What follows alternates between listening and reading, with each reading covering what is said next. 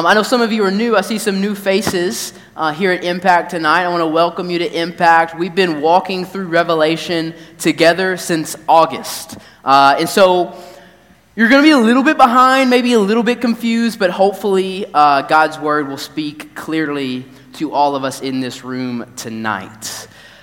I texted uh, some of our seniors earlier this week, and I sent them this meme. If you don't care to put the meme on the screen, uh, I actually watched Tangled this week. My kids are kind of getting into movies. Tangled is one of the ones we kind of threw out there, uh, and they liked it. And there's this scene where, right, this guy, he's, he, he's just surrounded with swords. Now, this meme has been created. And what, basically, what opinion do you have?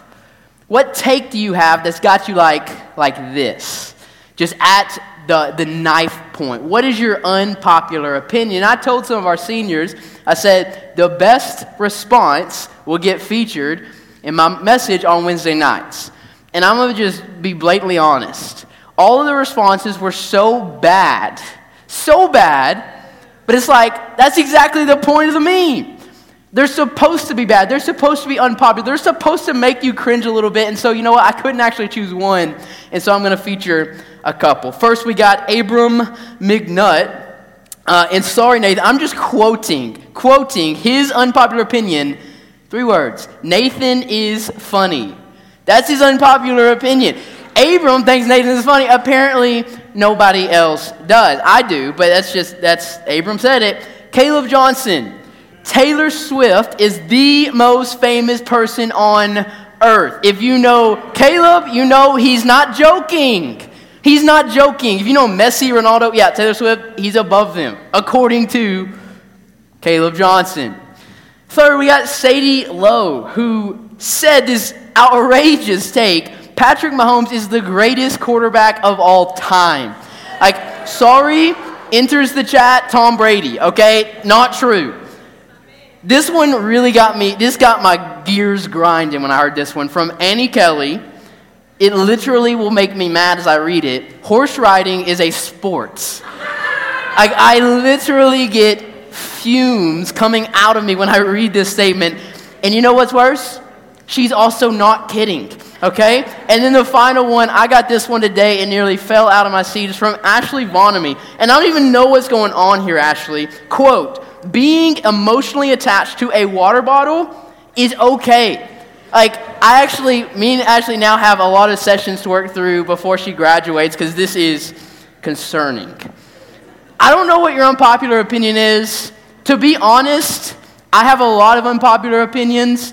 But you know, as I read Revelation, I think just about every interpretation, every, every take, every opinion I have of Revelation kind of aligns with this meme. And that's because, in many ways, and you guys know this if you've been with me since August, I happily go against this modern, this Western interpretation of Revelation that is so common where we live. And, and you see, as I read this book, as I read the scriptures, I don't agree, for instance, that Jesus is coming back before a so called seven year period known as the Great Tribulation. He's coming back before that period to rapture his church out of the world into heaven so they don't have to go through this tribulation. That's what's common, that's what's modern. I don't agree. I'm not a pre tribulationist, but instead I'm a post tribulationist, which means I think Jesus is coming back after that great tribulation, which obviously means that I believe the church is in the great tribulation. But it's not just it's not just that. If you've been following me as I've preached through this book, I also don't believe the great tribulation is a literal 7-year period. I don't see scriptural evidence for that. I'm not saying it's not valid. I'm not saying it might not be true. I don't see it. Instead, I believe this great tribulation is the entire span of time from Christ's first coming to his second coming, otherwise known as the church age. So that's obviously not seven years, but as of now, that's 2,000 years and counting of the Great Tribulation in my book. And if that wasn't enough, if that doesn't put me under this meme already, tonight I'm going to add another layer to it.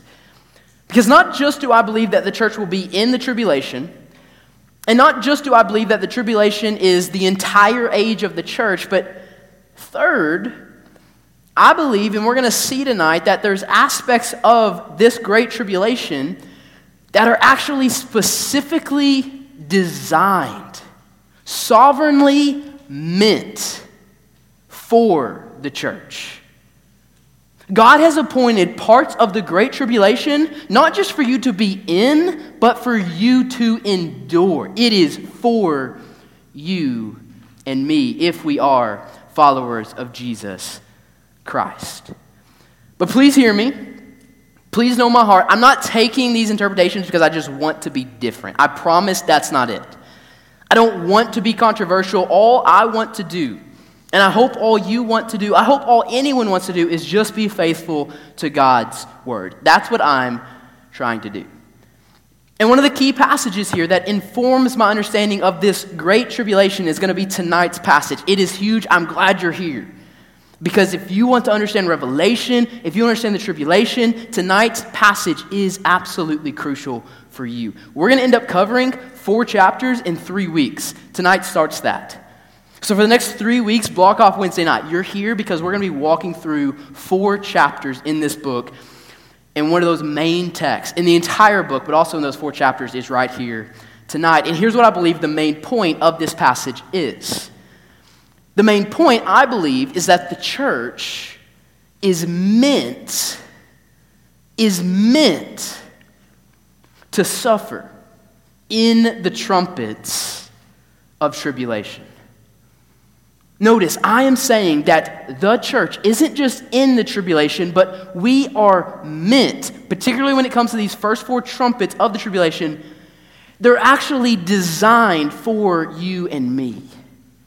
They're actually designed by the hand of God, by His wisdom, by His grace for your suffering and for my suffering. And I think that's what we're going to see in our passage tonight. So, with your Bibles open to Revelation 8, to start us off, I'm just going to read verse 6, we'll pray, and then we'll walk through this entire text. Revelation 8, verse 6 says this Now, the seven angels who had the seven trumpets prepared to blow them. Let's pray. Heavenly Father, we need nothing but your grace tonight. As we come before you, as we dwell in your presence, as we bow before your cross tonight, the only thing we have is full hearts and empty hands. All we have to offer you is ourselves tonight. We come to you, to your throne of grace, seeking you. And God, we seek you through your word tonight. So, God, I pray that your word, it's a tough text tonight, but I pray you would make it clear. And that we would be prepared to live in 2024 and for the rest of our lives until you come back, we would be prepared for whatever you have for us, knowing that all things are working together, even right now, even in our suffering, for our good and for your glory. God, show us that tonight and help us believe it. In the name of Jesus we pray. Amen. Now, obviously, we're going to read uh, a passage about trumpets tonight. And I, I can't, I'm sorry, I can't start on this text about trumpets until I tell a story about another senior in our ministry, and her name is Kinsley. Uh, Kinsley, where are you? Raise your hand. Are you here tonight? Kinsley's right over there. Uh, you can get her autograph after this because she's going to be a legend after this story that I have for you. Kinsley is a senior at New Covenant. She plays basketball at New Covenant, and I think it was probably like her sophomore or junior year. And she's in the hallway over there at the point. She's in the hallway waiting for practice. It's a normal day. It's, a very ordinary day when all of a sudden Kinsley hears the sound of a loud trumpet. A trumpet. And she knows her Bible. And she's like, this is the trumpets of Revelation. So Kinsley, she falls to her knees and she bows. She lifts her hands to the heavens. Lord, take me now. It's the trumpets. Guys, it's, it's the trumpets. The Lord is coming back. Well, obviously, that was two years ago. The Lord did not come back and Kinsley was wrong. That's what she thought was happening. It, it turns out, I'm sorry, Kinsley, it wasn't a trumpet, it was actually a, a chair being scooted across the floor. But Kinsley was convinced in that moment that this was the Lord sounding his trumpet and he's coming back. Now, it turns out here that she was actually wrong about a lot, sorry. She was also right about something. So first off, let's just, let's just identify what she was wrong about. She, she clearly has no idea what a trumpet sounds like, okay? But I think she would also say at this point she studied Revelation with me at New Covenant. She studied Revelation with me here on Wednesday night. I think she would also say, yeah, I was wrong that there's going to be an audible trumpet call, that there's going to be a singular trumpet call, there's going to be a literal trumpet call. I think at this point she would say, yeah, I got that wrong. But I will tell you, Kinsley was right on that day. She was right that there is, in fact, trumpets blowing right now as we speak. Now, they don't sound like chairs. And in fact, they don't even sound like anything at all because these trumpets from Revelation, they don't have a sound. But while she was in that hallway, and while you're here at Impact here tonight, guess what? There are trumpets sounding. There are trumpets blowing, and it is the trumpets of Revelation. And even though we can't hear them, they are blowing right now as we speak. So, the first thing we're going to do tonight is, is we're just going to get really basic. And this is not basic, so that's not very fair. But we're just going to give an, a general overview of these first four trumpets. And it's this these trumpets are blowing. We're going to look at each one in detail here, but, but that's the overview. These first four trumpets, we're going to save the last three for a later date. These first four we're covering tonight, they're blowing. And now, these trumpets in Revelation, they're not literal trumpets, I don't think. They're symbolic trumpets. And just like the seals earlier in this book, the, these trumpets are symbolic of past, of present, and of future events that are taking place throughout the history of the church. Okay? So, in other words, this means that for at least our trumpets tonight, they're not necessarily specific events. And they're not necessarily singular events, but, but instead they're symbolic events that are communicating common experiences taking place throughout the history of the church. So, so to just pick on Kinsley one last time, the, the trumpets aren't audible, they're not singular, but she's right, they are blowing. In fact, they've been blowing for 2,000 years now. And so let's, let's look just a general overview, overview at these first four trumpets. Let, us dive into the first trumpet. This first trumpet is found in Revelation chapter 8, verse 7, and it says this It says, The first angel blew his trumpet, and there followed hail and fire mixed with blood. And these were thrown upon the earth, and a third of the earth was burned up and a third of the trees were burned up, and all green grass was burned up. That's the first trumpet. And there's a lot to dissect here. But for just a, general overview, suffice it to say this Whoever or whatever is the object of this first trumpet, I believe the language in this trumpet suggests that they're going through or will go through a famine.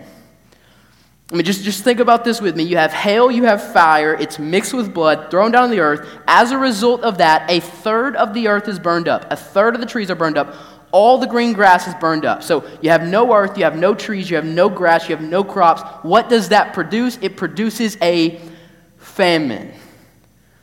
And so, to me, here, the, the picture I see in this first trumpet is a, is a symbol. that the earth is almost becoming like a desert. It's completely void of natural life, completely void of resources.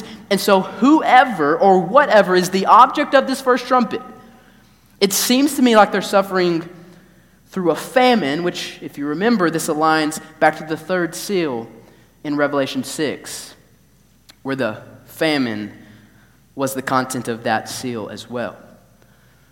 Next, we have the, the second trumpet. We'll go back and talk about these more in detail, but next we have the second trumpet. This second trumpet is found in verses 8 and 9. And it says this The second angel blew his trumpet, and something like a great mountain, burning with fire, was thrown into the sea. And a third of the sea became blood. A third of living creatures in the sea died, and a third of the ships were destroyed. So here's the second trumpet. It's a new picture. This time we have a great mountain. It's burning with fire, gets thrown into the sea, and as a result of that, that mountain kills a third of the sea creatures and it destroys a third of the ships on that sea. Now, if you'll remember, back to the sixth seal in Revelation 6, we made the point back in December, I think it was, that objects such as mountains are often used by the Bible to symbolically describe political leaders or earthly kingdoms or perhaps earthly governments and we see this kind of all over the place, to be honest. Jeremiah 51, the kingdom of Babylon is called a destroying mountain. Symbolically, Babylon is a mountain. And so, here in this second trumpet, that's what I think is being represented here. It's being pictured here. It's symbolizing earthly kingdoms, perhaps earthly leaders who are causing great destruction on whoever is the object of this trumpet. But this trumpet, it doesn't just symbolize political opposition, but I think it also symbolizes economic hardships for these individuals as well. And, and how do we know that? Well, when this great mountain gets thrown to the sea, it kills a third of the sea creatures, but what else happens? A third of the ships on that sea get destroyed. Like, who, who cares? They're, they're ships. Like, are they pirate ships? Like, what's going on with these ships? Well, 2,000 years ago, when Revelation was written, ships were a huge part of the economy. Ships were used to trade goods, to transport goods. Ships are what kept, pun intended, the economy afloat during this time. And so, if a third of the ships are getting destroyed by this great mountain, that would inevitably cause what? Well, a huge economic hardship to fall on the people in whom those ships belong. So a third of the people are facing economic hardship. That's the point of the second trumpet. Next, we have the third trumpet. Revelation 8, 10, and 11 says this The third angel blew his trumpet, and a great star fell from heaven, blazing like a torch, and it fell on a third of the rivers and of the springs of water. The name of the star is Wormwood. A third of the waters became wormwood, and many people died from the water because it had been made bitter. So, third trumpet, third picture, we have a great star falls from heaven, blazing like a torch, and it falls on a third of the rivers, a third of the springs of water, which results in the waters becoming bitter. It results in the waters becoming wormwood. Now, I suspect you guys aren't familiar with wormwood. Wormwood is a type of plant.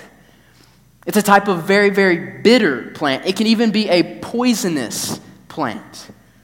And so, what's happening in this third trumpet? Well, a third of the waters become bitter like wormwood, and as a result of people drinking that water, many of them die. A third, I believe, of them die. So, whoever this trumpet, whoever this third is, and all these trumpets, they're experiencing tribulation. In this third one, they're experiencing bitterness. Life is difficult for them. They're experiencing loss. They're experiencing hardships. They're experiencing illness. They're experiencing death. These are the points of these trumpets so far. And next we have the fourth trumpet. This trumpet's found in verse 12, and it says this The fourth angel blew his trumpet, and a third of the sun was struck and a third of the moon, and a third of the stars, so that a third of the light might be darkened, and a third of the day might be kept from shining, and likewise a third of the night. This is the fourth trumpet, and here we have a third of the sun, a third of the moon, a third of the stars. They're all struck, and as a result, a third of the light is darkened, a third of the day is kept from shining, and a third of the night is kept from shining too. And so the picture here we get in this fourth trumpet is darkness is now covering a third of the earth. Whoever is under that third is now experiencing darkness because of this fourth trumpet. That's the point, that's the picture. Now, I don't think this fourth trumpet is talking about a literal physical darkness. This is symbolic. I think it goes beyond that. I think we're talking about a type of spiritual darkness that is cast upon this one third, perhaps a mental, perhaps a emotional darkness that is cast upon the one third as a result of this fourth trumpet. They are going to experience darkness in their lives. Perhaps forever, the object of this fourth trumpet is perhaps they're even going to experience this feeling where they're surrounded by darkness and there's no way to get out. Perhaps some of you have felt that way before. I certainly don't want to twist scriptures or make this sermon out to be more than what it needs to be, but when we think about darkness, we think about depression, and we think about mental illness, it's not out of the question to me to think that these darknesses are brought on by this fourth trumpet. And so it's, it's, no secret that, that we, as a country, as a world, right now as we speak, we are in what is being called a mental health crisis. There was a 2020 study done where one in five adults, adults, one in five, 20% of American adults in 2020 admitted to experiencing mental illnesses each year. The following year, 2021, our country went into, quote, a national state of emergency in children's mental health. And so we're in a mental health crisis, and while may, maybe some of these terms might be new, perhaps our awareness of what's going on might be new, the reality is, is that depression, mental illness, these things, this darkness is by no means a new thing.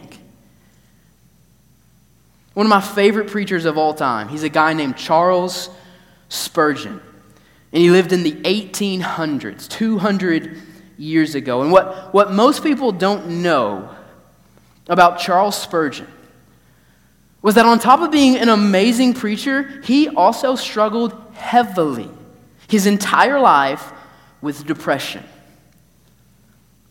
Before mental health and depression were popular things to talk about, before there was a lot known about these things, here's what Charles Spurgeon said on this topic because he experienced it. He said this The mind, the mind can descend far lower than the body.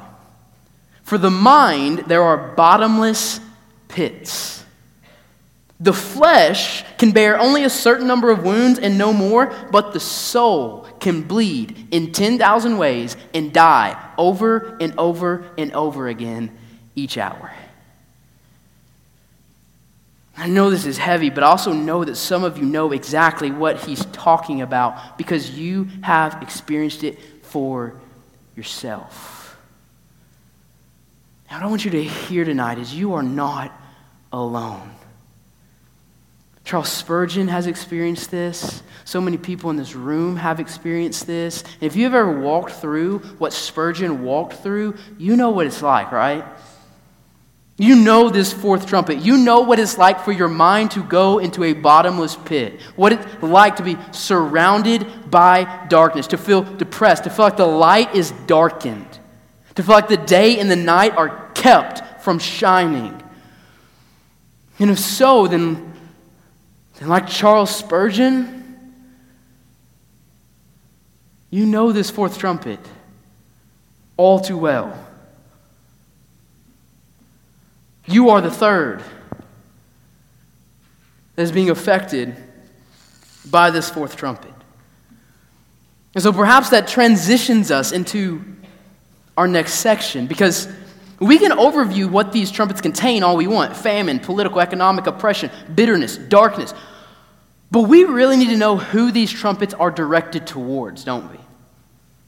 Who's the one third? Who is meant to experience the effects of this trumpets? And why? Like maybe you have this question why? God's going to have an answer tonight. And that's going to take us from an overview to what I'm going to call for now the controversy. And this is where my understanding of what's going on in Revelation starts to take a drastic turn from what everyone mainstream in this area thinks is going on in Revelation. Because what I'm seeing, first let's just, let's just lay out the controversy. Did you see something that was repeated in those first four trumpets? It was a, a fraction, it was a third.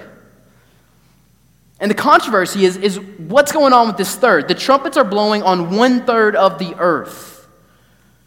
In the first trumpet, it was a third of the earth and a third of the trees. In the second trumpet, it was a third of the sea, a third of the sea creatures, and a third of the ships. In the third trumpet, it was a third of the rivers and a third of the springs. And in the fourth trumpet, it was a third of the sun, a third of the moon, a third of the stars, a third of the light, a third of the day, a third of the, uh, third of the night. And so, in just five very short verses, the Bible labors for you and me to recognize that a third is being affected here. It is mentioned 13 times in five verses. So it's clear to me that these first four trumpets are directed at a third of the earth, but that doesn't help. Who is the third? Am I the third? Are you the third? So, in my opinion, here, there's two feasible options. The first option is that this one third is symbolizing a partial judgment on unbelievers. So that would mean that everything we just got done reading in these first four trumpets famine, political economic oppression, bitterness, darkness, all the things it's all directed here. It's all meant for unbelievers. And it's communicating the way in which God is partially judging them now because a third is a third of a whole. A whole is coming, a whole cup of God's wrath is coming, but right now it's just a third. That's option number one. And I'll say that's a feasible interpretation. People I love and respect take that interpretation, but humbly, I just got to say here, it's not my interpretation. The second option I want to present to you, and I, I want you to believe because I see this in the scripture and I'm going to explain why, this is my interpretation, is that this one third in these trumpets are symbolically representing us the church of Jesus Christ. And therefore, these first four trumpets are actually aspects of the great tribulation that we, the church in particular, are meant to go through. And so, this is the controversy. I, I, I wouldn't bring this up if I didn't think it was true. Because if you're connecting the pieces, I've already mentioned it, I'm not just saying the church is in the tribulation, but now I'm saying the church is actually the object of at least parts of this tribulation. These first four trumpets, I'm saying, are meant for you, are meant, designed for me.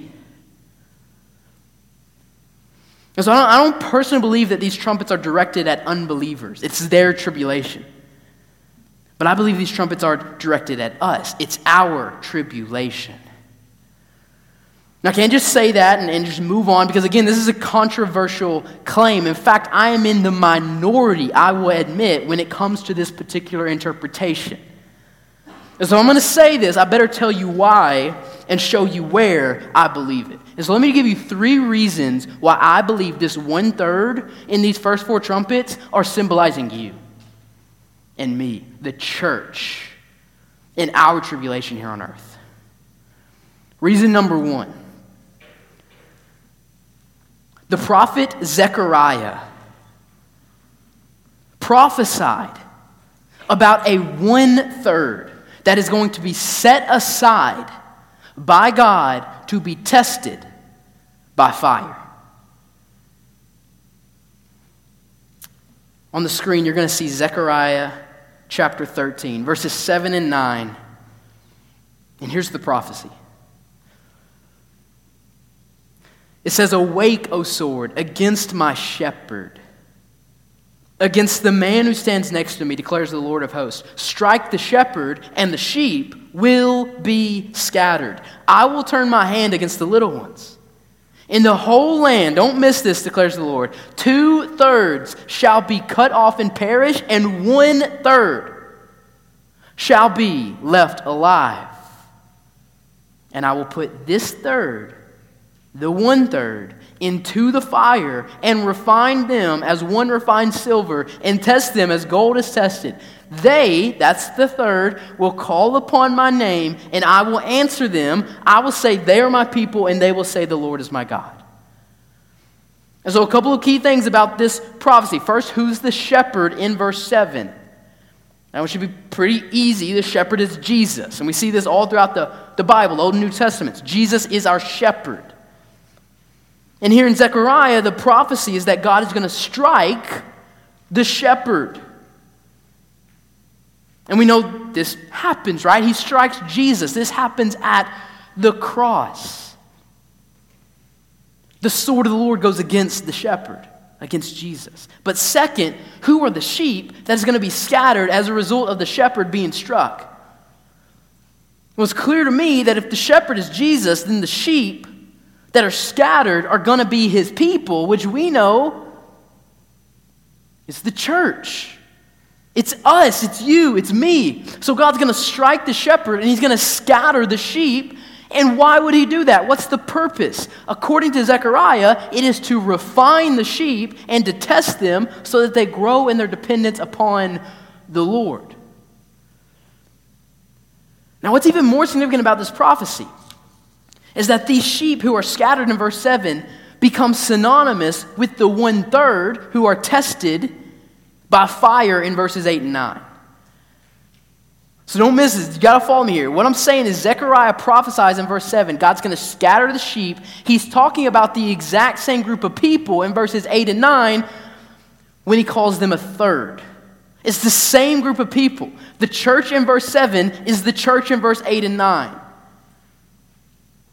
So when we turn back to Revelation, we just and we read these first four trumpets, and we read 13 times in five verses that a third, one third, is going to be put through the fire. To me, it makes a whole lot of sense that this one third in Revelation with these trumpets is taking us back to this prophecy made by Zechariah about who? The sheep. You, me, if we've trusted in Jesus, the church, we are going to be put through the fire through the trumpets of tribulation. In other words, I believe the trumpets are actually the fulfillment of Zechariah's prophecy. You and I, as we endure these trumpets right now, we are fulfilling, we are watching it unfold, this prophecy becoming true. They're meant for us. We're the one third. That's reason number one. Zechariah prophesied about the one third who would be put through the fire. Second reason, and I'm going to only give you two reasons. The New Testament regularly speaks about the church being put through fire, about the church being tested by fire. And you may have missed this did you notice as we read through those first four trumpets? The first three actually explicitly mention fire. Like again, the Bible goes out of the way to mention, hey, a third is being affected. Maybe that matters. It also goes out of the way to mention that they're being affected by fire.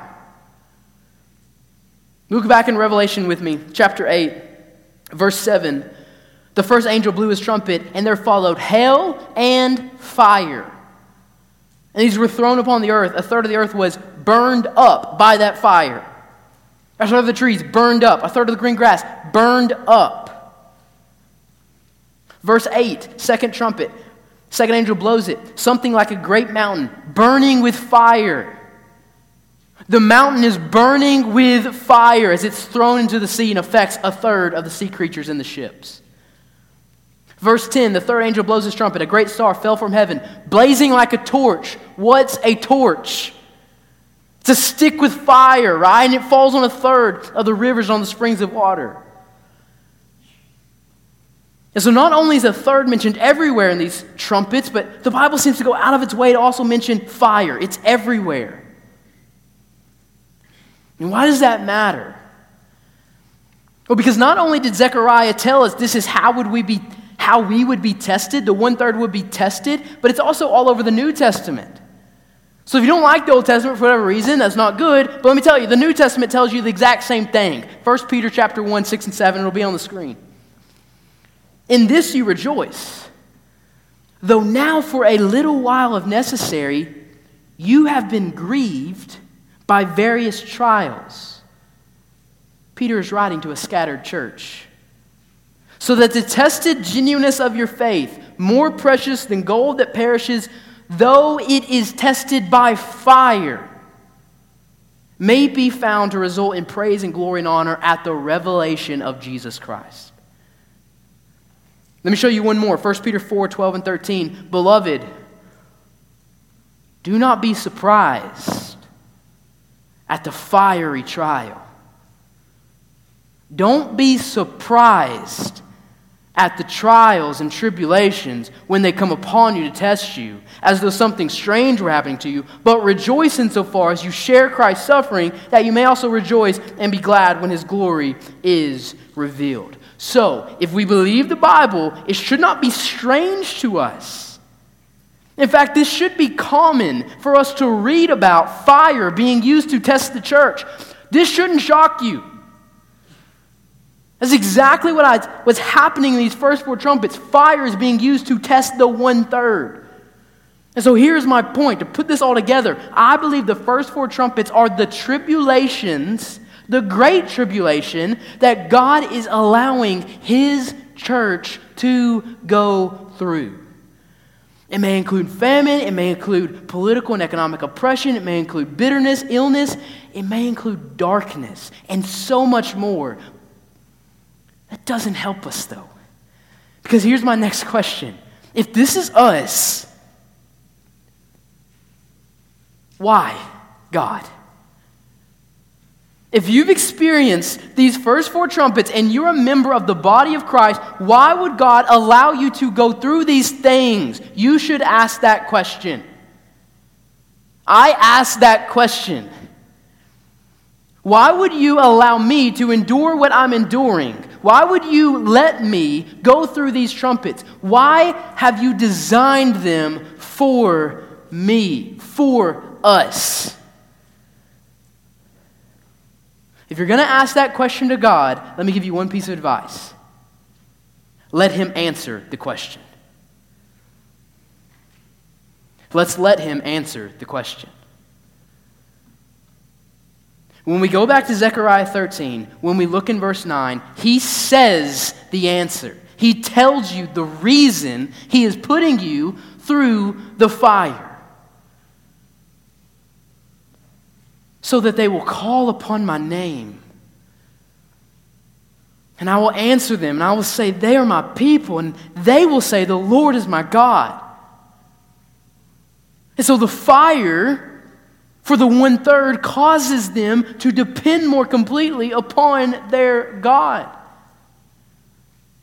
When we go back to 1 Peter 1, he says that the reason he allows us to be grieved by various trials is not because he's not nice, is not because he wants you to have a great life, it's because he wants your faith to be made more precious than gold. I get it. We may not like it, and we may not perfectly understand it. Trust me, I don't. But I do know this. In his infinite wisdom, and in his unconditional love, and in his goodness towards me, my God allows me to suffer so that my faith may be made more precious, may be made more genuine at the revelation of Jesus Christ, and so that I may depend on Him more truthfully and completely down here. And that's why I believe that God has designed, designed the first four trumpets to come upon us, His one third, to test us, to refine us, and to form us into who He desires us to be. And so, if you've ever experienced these first four trumpets, as a follower of Jesus, you know what I'm talking about. If you don't believe me, listen to what Charles Spurgeon, who I mentioned earlier, is the preacher who lived with depression his whole life. Here's what he says. Here's what he thinks about the fourth trumpet because he experienced it. He says, I'm afraid that all the grace I have got of my comfortable and easy times and happy hours might almost lie a penny. But the good I have received from my sorrows and pains and griefs is altogether incalculable. And then he says this Affliction is the best book in a minister's library. And so, if you ask Charles Spurgeon, who suffered depression and darkness his entire life, he'll tell you that enduring this fourth trumpet, suffering depression, suffering darkness, it was incalculably better for him than all the comfortable times, all the easy times, all the happy times he had in his entire life combined. That's what Spurgeon would tell you about that. He realized, because he experienced it, that this darkness that surrounded him actually led him to more faithfully and more deeply and more truthfully depend upon the Lord than he ever would have if he did not go through that fourth trumpet. Perhaps this is really, really hard for us to fathom, for us to swallow. But this was God's plan his good and loving plan for Charles Spurgeon. And I believe that whatever you're walking through tonight, whatever suffering you're going through tonight, whether it be famine or bitterness or darkness or whatever it may be, if you're a follower of Jesus Christ, like Spurgeon, like myself, God has sovereignly designed these tribulations so that you may trust in Him more deeply, so that you may depend on Him more completely. That's why. Don't you ever doubt that God is in control of your life. And don't you ever doubt that God is good, that He loves you, that He knows what He's doing. He has told you what He's doing. He's allowing you to go through what you're going through. He's allowing us to go through what we're going through because He desires our faith to be purified and for our hearts to be more connected to Him than ever before. And that's what the first four trumpets are doing.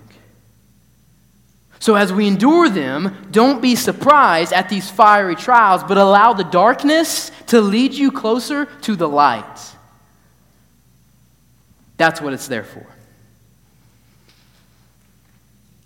So let me make just, just one final comment. Because there's something else coming. These trumpets are blowing, we are suffering in them. But I want us to remember one thing tonight. Not just the reason God is doing it, but I want you to remember that these trumpets, they're not going to blow forever. These trumpets will not last. I can't think of a better way to end than this good news. My good and my loving and my wise God has chosen to allow difficulties, darkness in my life, in perhaps your life, tribulations in your life to make me and my faith more perfect. But that doesn't make it easy. But here's what's even better.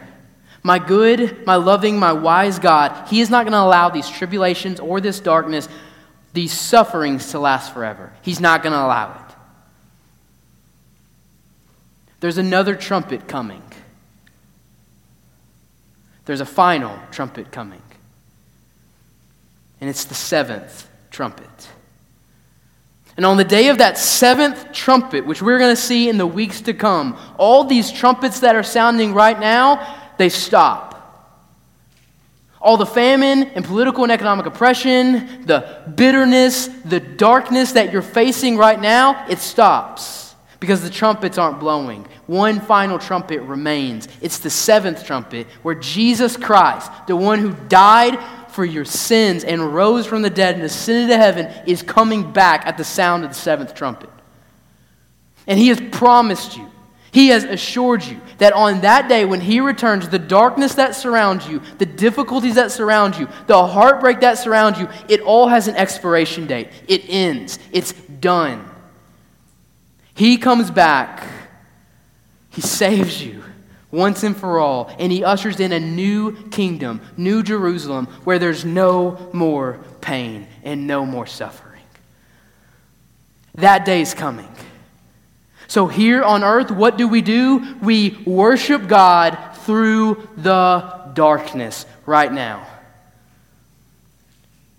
We sang at the beginning, It is well. I want to invite our band back up because we're going to sing it one time. But before, before we do, as they come up, I just want to read the lyrics to this song really quickly because I think sometimes we miss it. This is what it says. This these, this song is about the trumpets, not maybe on purpose, but it is. Here's what the song says it says, When peace like a river attendeth my way, when sorrows like sea billows roll, whatever my lot, thou hast taught me to say, It is well with my soul. Though Satan should buffet, though trials should come, let this blessed assurance control that Christ hath regarded my helpless estate and has shed his own blood for my soul. My sin, oh, the bliss of this glorious thought, my sin, not in part but the whole, is nailed to the cross, and I bear it no more. Praise the Lord, praise the Lord, oh, my soul. And I love this last line. We're going through all this stuff. And Lord, haste the day when the faith shall be sight, the clouds be rolled back as a scroll. Don't miss this. The trump shall resound, and the Lord shall descend. Even so, it is well with my soul. Whatever you're walking through right now, it has an expiration date. Worship God through the darkness. And let's do it together. Let's pray. Heavenly Father, we thank you for your mercy and for your grace. And we thank you that you have not allowed darkness to overcome us, but you have given us you've given us Jesus, the light. And though darkness surrounds us, though darkness overcomes us, God, Jesus is here tonight and we can cling to the light. So, God, I pray that whatever tribulation a student is walking through tonight, they would lift their burdens up to you. Perhaps they would come to Jesus tonight. Perhaps those who are in Christ would come and bow before you and ask for more grace. God, would you meet every need in this room tonight? And would you, would you heal every heart? It's in Christ's name we pray.